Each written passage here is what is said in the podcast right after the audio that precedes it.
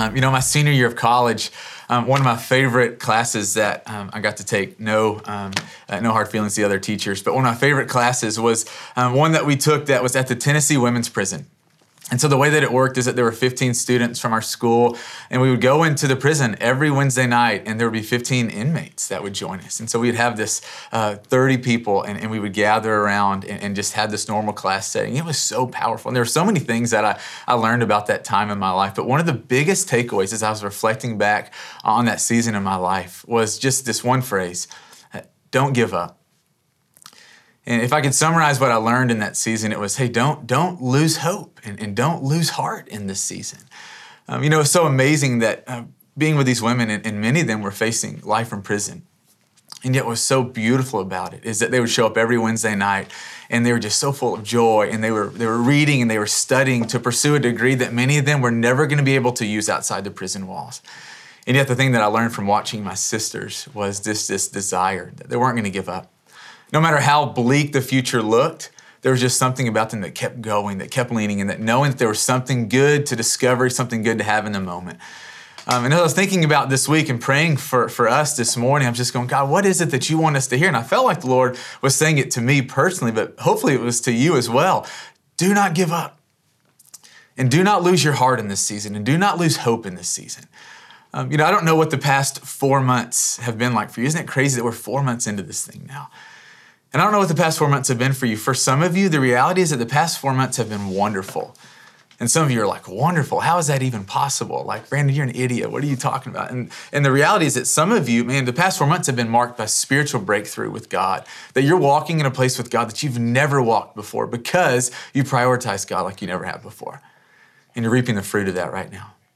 Some of you um, in this season, you have um, you've, you've reset your priorities. You came into to early March and your priorities were all out of whack. You were you were spending way too much time at work or way too much time chasing your hobbies down. And the Lord in His grace slowed you down to help you get things back in alignment in your life. And for some of you, man, this season has been marked by by such joy as you stepped into a new job or a new dream, or you began a new relationship, or stepped into a new relationship status. As, as you got engaged, think about Nana, one of our pastors over at Marathon, getting engaged. And it's just so exciting, right? To, to think about the, that many of you, you're, you're celebrating, you're rejoicing as you got married, as you had a kid, as whatever that the situation was for you. And some of you, man, you're going, hey, I don't need to be reminded uh, to, to, to keep my hope and keep my heart and, and to not quit because I'm excited about the future. It is bright.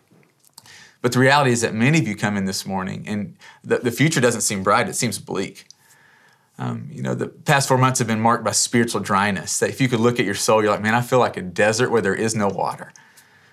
Um, and no matter what you do to try to connect with God, just nothing seems to be to be working. You know, some of you, you just so desperately miss the touch of God through other people. And because you're high risk or whatever it is, man, you're at home and you don't even have the ability to get and connect, and you just feel forgotten. You know, some of you in this season, you're, you're, you're just overcome with, with sadness because of a loss of a job, or a loss of a dream, or a loss of a loved one, or loss of your freedom. Some of you come in this morning and you're overwhelmed by the brokenness and the racism that's in, that's in our world. Some of you have no idea what to do about it. Some of you come in this morning and you're so depressed because you can't seem to just shake that one sin that keeps lingering and, and, and it just keeps coming back and haunting you. And I felt like the Lord was just saying, do not give up no matter where you are. And he was reminding me of, of Jacob um, this man in the Old Testament book of Genesis. And, and I love Jacob personally um, because a couple of reasons. The first reason I love studying the life of Jacob, I look forward to meeting him one day in heaven. So I'm not going to badmouth him right now. But the thing that I, I love about Jacob is he's so relatable that he is so far from perfect. You know, sometimes you, you you read about people in the Bible and you're like, man, I'm never going to be that good. And what I love about Jacob is it gives you this real look at his actual life. Um, not just the polish, not just the mountaintops, the, the real depths, the real part that if the Bible wasn't real, you would just kind of exclude. But because the Bible is real and because they, want to encourage us through the scriptures, it reminds us that, that, Jacob just has this way of showing us that, that we're not alone. He's so relatable. But more than him being relatable, what I love about the life of Jacob is it reveals to us a God that redeems is I don't know of a clearer picture of the beauty of God, a God that, that persists with us in our sin, that persists with us in our failing, that persists with us even when we quit. And what I love about Jacob is you get this really practical life of a man that, that is far from perfect, but you get a better picture of a God that is redemptive that is always working for the good and restoration of all things. And so as we jump into the, to the life of Jacob this morning, I'm going to attempt to, to, to share different stories of his life. And this could go really bad, and you can send an email to me if it does. Um, but but what, what I think that God has for us is he wants us to take just kind of this brief overview of, of Jacob's life, touch down in a few stories. And so I want to just kind of give us three big movements as we look through the life of Jacob. Um, the first movement is, is this, and I'll describe it as the, the wandering phase the wandering phase. And so, although this is true geographically, you know, Jacob does some moving about from place to place in his life. This is more. Um, this more has to do with the description of his internal life. Um, that that his life was not rooted in who God made him to be, and what God said about him that what you see about Jacob is that so much of his life was marked by what other people had said of him. And so you even see this in his name. The day that he was born, you know what his parents named him?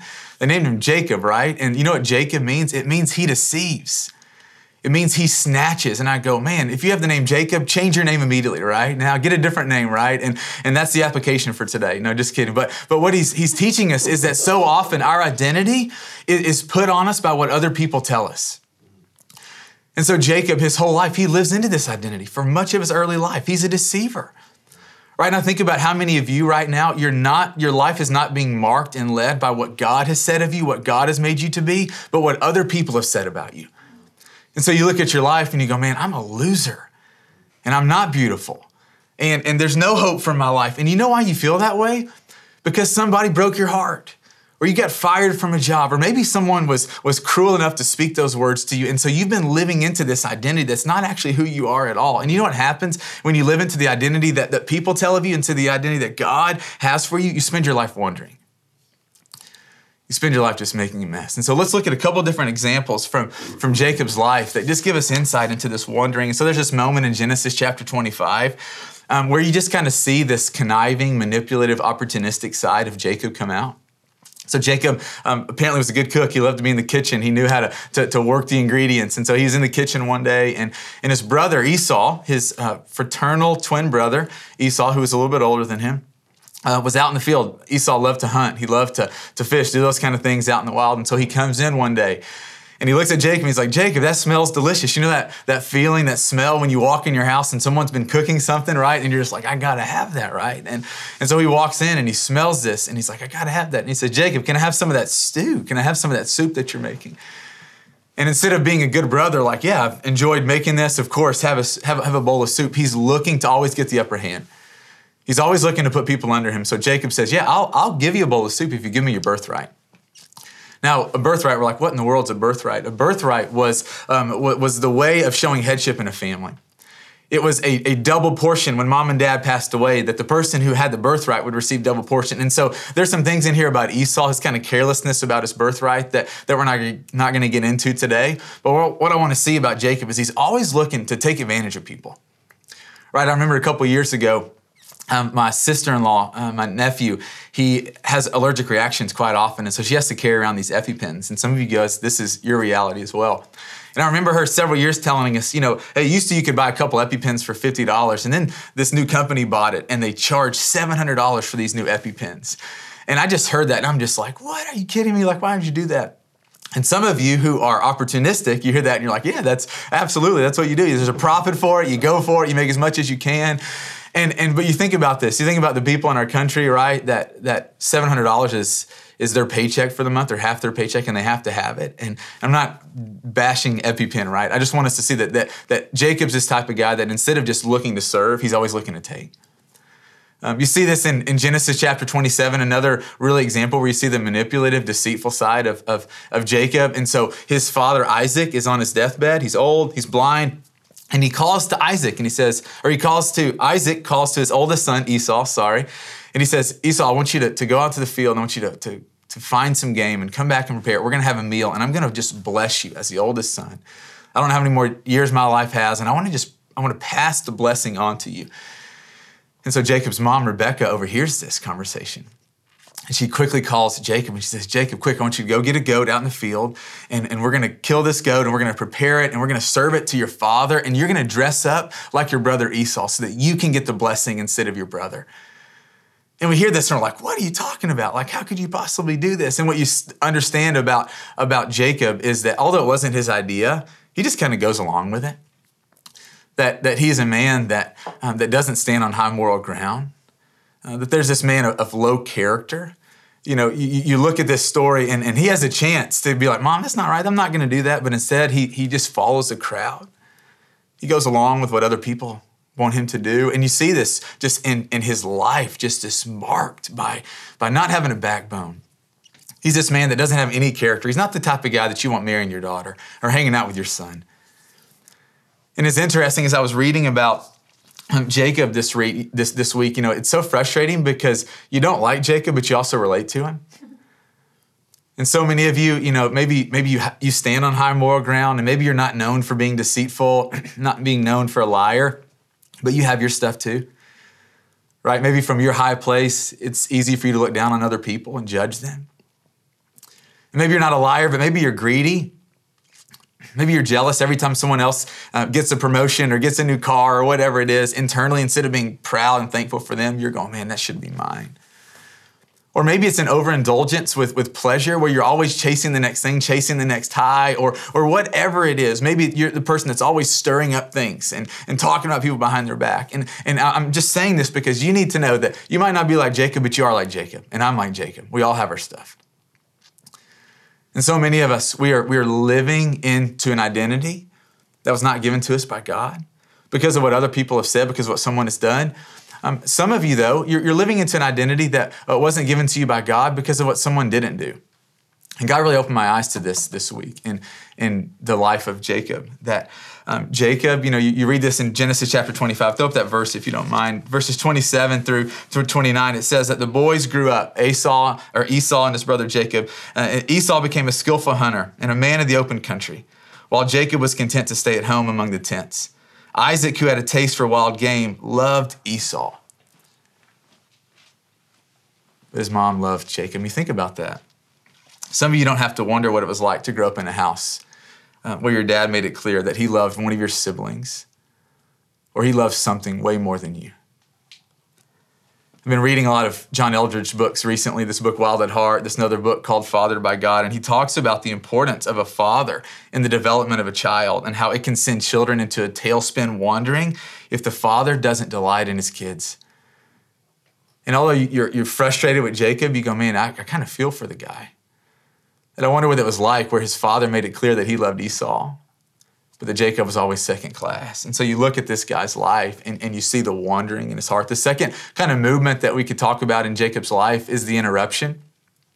So you discover in uh, Genesis chapter 27 that Jacob decides to go along with his mom's plot. And so he dresses up like his brother Esau. He puts goat skins on his arms because Jacob's not a very hairy man and, and his brother was. And, and he walks in and, and he steals his, his brother's blessing he tricks his father and i don't know about you but i don't i, don't know what he was imagining how things were going to go after that. Like if he just thought hey after i steal it everything will be good. We'll just sit down. Life will go on as, as normal. Um, i don't know if you ever had a moment like that where, where you do something and it just blows everything in the family up.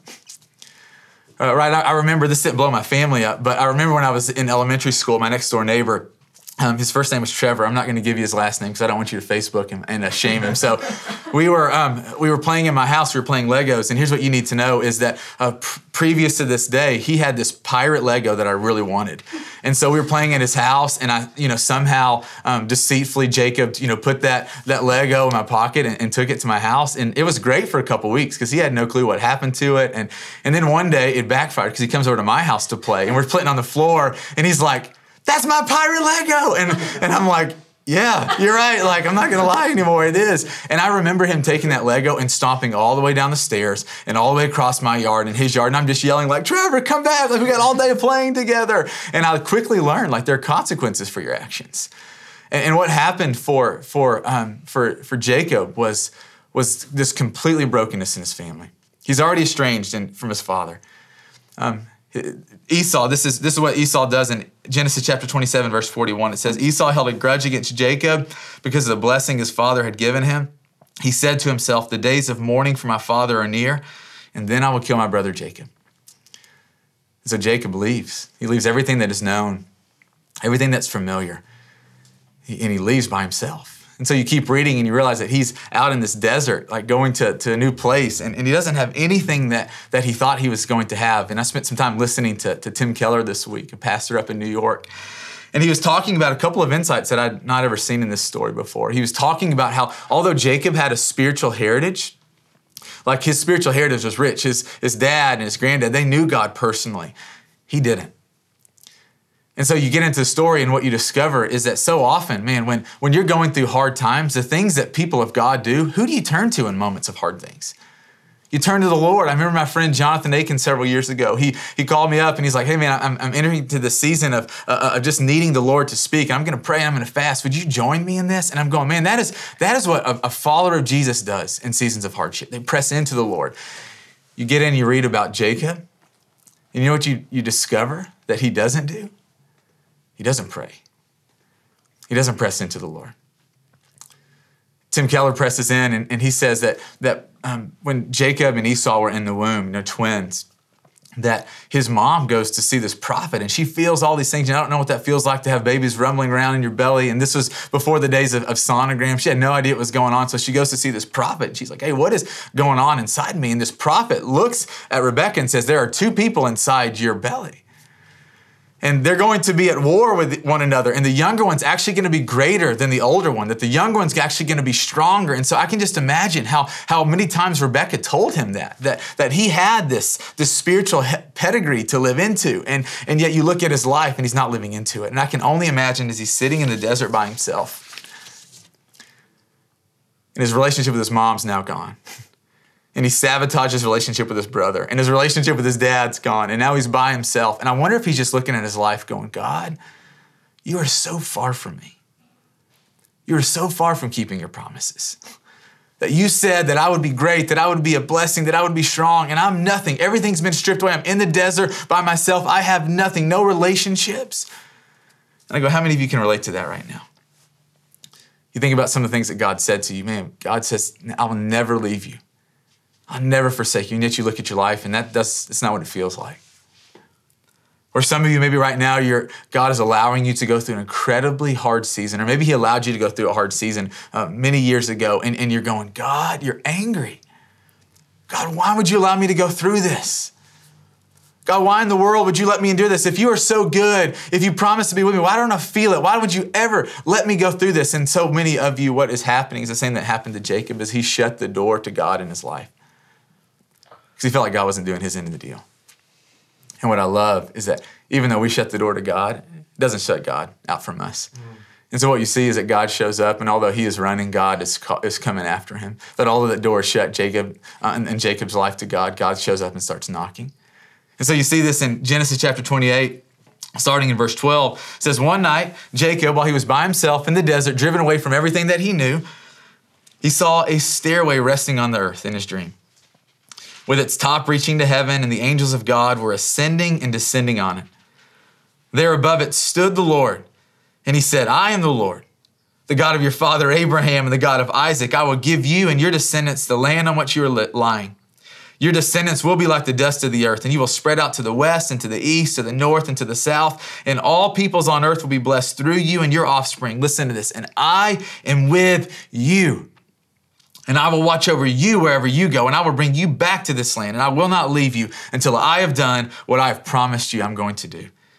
And when Jacob awoke from his sleep, that's kind of dream you want, right? Jacob woke from his sleep, he thought, Surely the Lord is in this place, and I was not aware of it.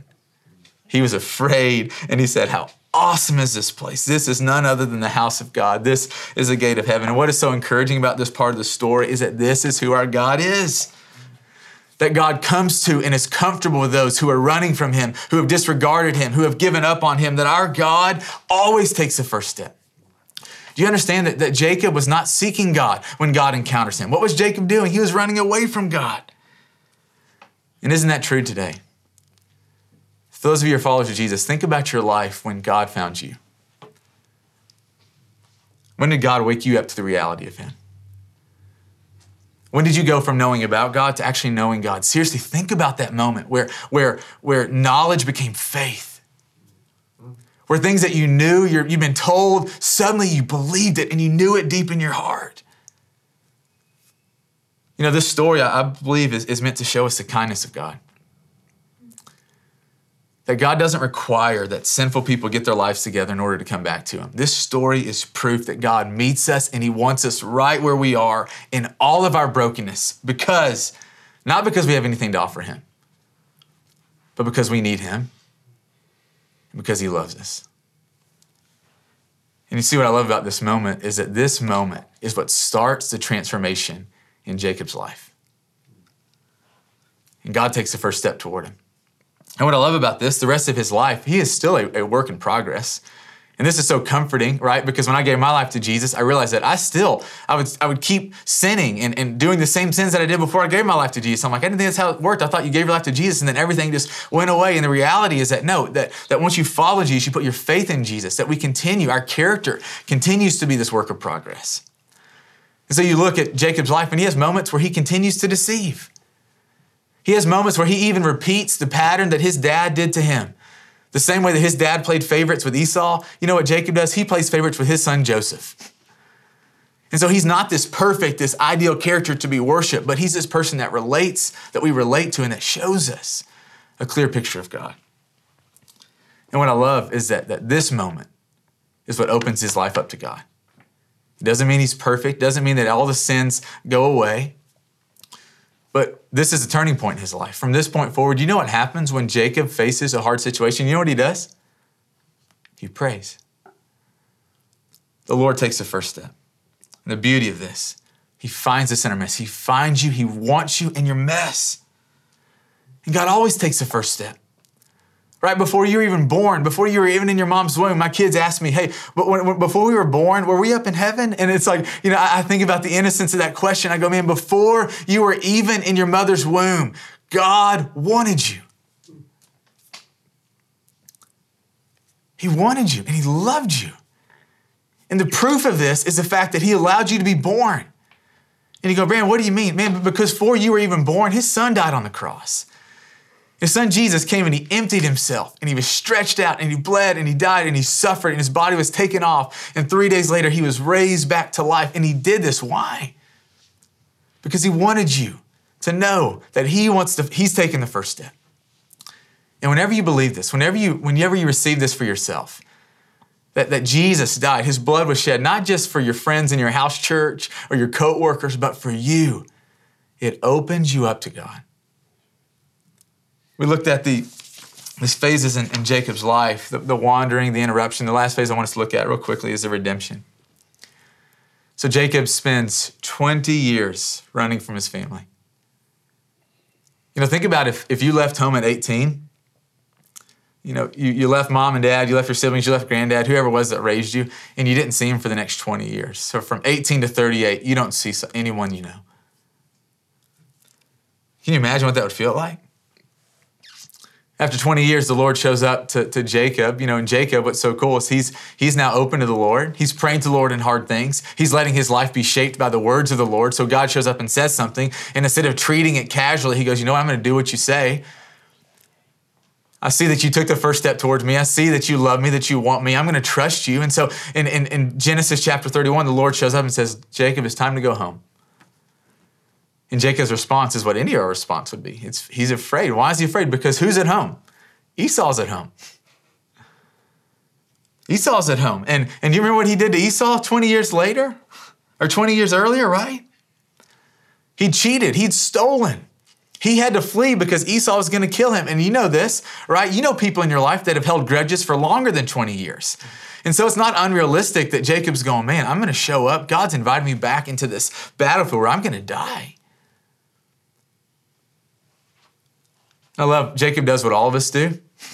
He tries to think about ways to appease his brother. He's like, here's what I'll do. I'll give him some amazing gifts so that hopefully he'll forget it. And, and I'll, I'll show up with this, with this presentation and hopefully he'll overlook it and forget it. And, and so he, he's plotting his, the gifts and he's plotting his speech. And I love this in Genesis chapter 33, verse 1. It says, Jacob looked up and there was Esau coming with 400 men. He's like, this is even worse than I thought. Like,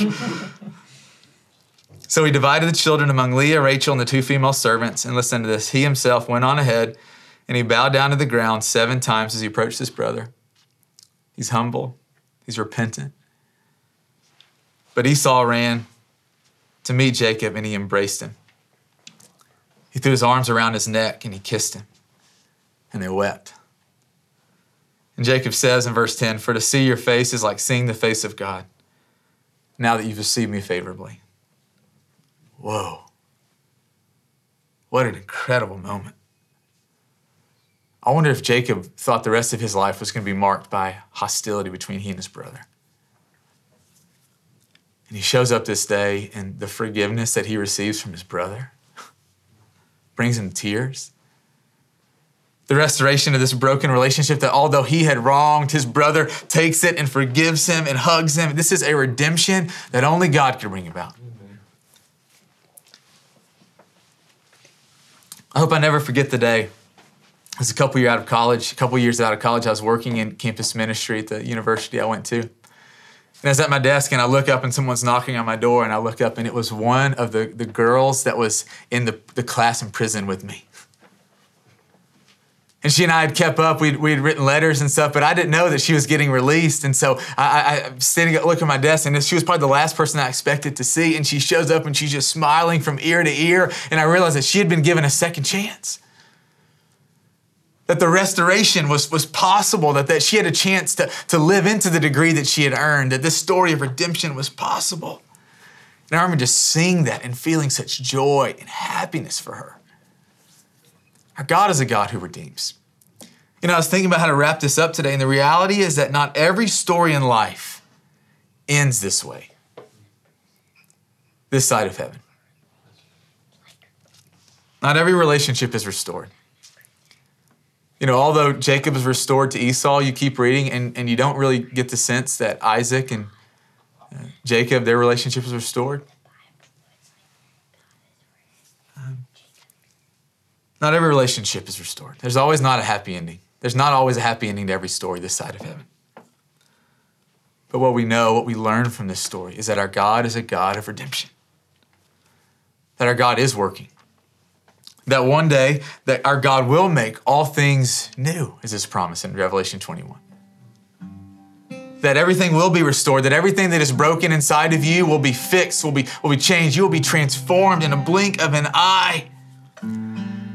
And so we can sit here and we can look at the bleakness of our situation. Like how many more months are we going to be in this? We can we can look at the bleakness of of, of feeling of living in an identity that we we didn't want, that, that we've inherited, that we can sit in this place and feel sorry for ourselves and go, man, maybe God will do something. Or we can lean in to the God of the scriptures. The God that promises to redeem all things and we can partner with our God. And so we bring our God to our, we bring to our God all the brokenness and all the pain in our heart and our world. And we say, God, our eyes are on you. And we saw you do it once. We say, You're going to do it again, God, if not this side of heaven, the next. We come to our God with faith. We come to our God with confidence. And we come to our God not giving up. This morning, as we take communion, I want to invite you to think about the, where the grace of Jesus is inviting you to take a step. Right? And it's only the grace of Jesus that makes us take a step. And if you try to take a step outside of His grace, right? If, if, if you don't understand that the step that He took towards you first, like you have to receive that first. And so for some of you, the step that he might be inviting you to take is into relationship with him, is opening your life up to him. What this means is that you start to pray. Man, you start to read, you start to have relationship with this God. And maybe, maybe you don't start for the first time. Maybe you start again. Maybe you've been stopping. Maybe you've been like Jacob in the desert. You've been so angry and frustrated and not understanding how in the world God's gonna redeem this situation. And you go, you know what? God, you're God, I'm not. I don't see everything, I don't understand everything, but you do, and I trust you, and you've revealed yourself to be good and faithful and true. And even though I don't see it, even though I'm not experiencing it, I'm leaning in, God. And so, for some of you, the step is into an openness to life with God, a, a, step back into life with God. For some of you, maybe maybe you're, you're in a great place with God, but your, your life is marked by a broken relationship. Maybe you've been living into an identity that God did not give to you. You know what's so cool about the life of Jacob is that God Himself actually renames Jacob. You know what his new name becomes? Israel. The nation in the Middle East that is still here today, that this is this man. That nation who has produced people upon people, the, the, nation that the Messiah Jesus came from. And I go, You don't think that God can redeem you and give you a new name? It's stay, it, you get that by staying in life with God. The name Israel means wrestles with God. What a cool name. And wouldn't that be so awesome to be known as someone, no matter what comes, the hardness comes, the up and down, that you're someone who's wrestling it out in prayer with God? You're not letting go of God. I love that image. God's got a new name for you. Some of you, though, you're marked by an identity that's not been given to you by God. You need to be healed. You got a father wound, just like Jacob. You've got another kind of wound. And, and I encourage you, seek healing in this. We have a whole ministry called Freedom Prayer. This is what it does. It let Jesus Himself come in and speak into that wound to heal you. You can sign up online today. We're doing online freedom prayer. If this is you, take a step. Others, man, you're like Jacob and you wronged somebody. You took advantage, you hurt someone, and you need to ask for forgiveness and do that today. Jesus says, Hey, if you are worshiping me and there you remember that someone has something against you, go make it right. And how cool would it be for us today to make things right, to ask for forgiveness today? Others of you, man, you, the step that He might be inviting you to take is to engage in the pain and the brokenness in our world. The racism. Man, keep leaning in, keep praying, keep learning, keep engaging. Or for those of you, man, who, who have people in your life that are going through hard times, and so often, man, when you're in a good place, the last thing you want to do is to get low with people because it just pulls you down. I go, man, get low. Cry with people, grieve with people, mourn with people. Maybe the step the Lord's inviting you to take is, is to keep pursuing the lost in this season. Man, let's not lose our eyes on the fact that there will be people that will spend eternity outside of God's love and grace. And let that not be because we were unwilling to speak and to share and to pray. I go, man, may we turn up the heat in that. May we not lose hope. May we not lose heart. Ethos Church, do not give up. Do not give up. And I know it's hard, but you can do it. Keep pressing on. Keep pressing into the Lord. Let me pray. God, thank you for today. Thank you for your words. God, I pray that anything that was from you would stick and it would bear a hundredfold fruit because it's you. I pray that our eyes are on you, that our confidence isn't upon um, anything other than you and who you said you to be. And God, we want to know you. We want to walk with you. We want all of our faith to, to be in you. We want to reflect you. God, would you use us to bring so much healing in this world, more than we even thought possible? God, I know, I don't know what's going to happen, but I know that this season, you're going to redeem it. You're going to use it for the good of those who love you. And so, God, we're just saying that we love you, that we need you. We're leaning all the way in. We pray this in the name of Jesus. Amen. I invite you to take the next few minutes to discuss where's the Lord and His grace inviting you to take the next step.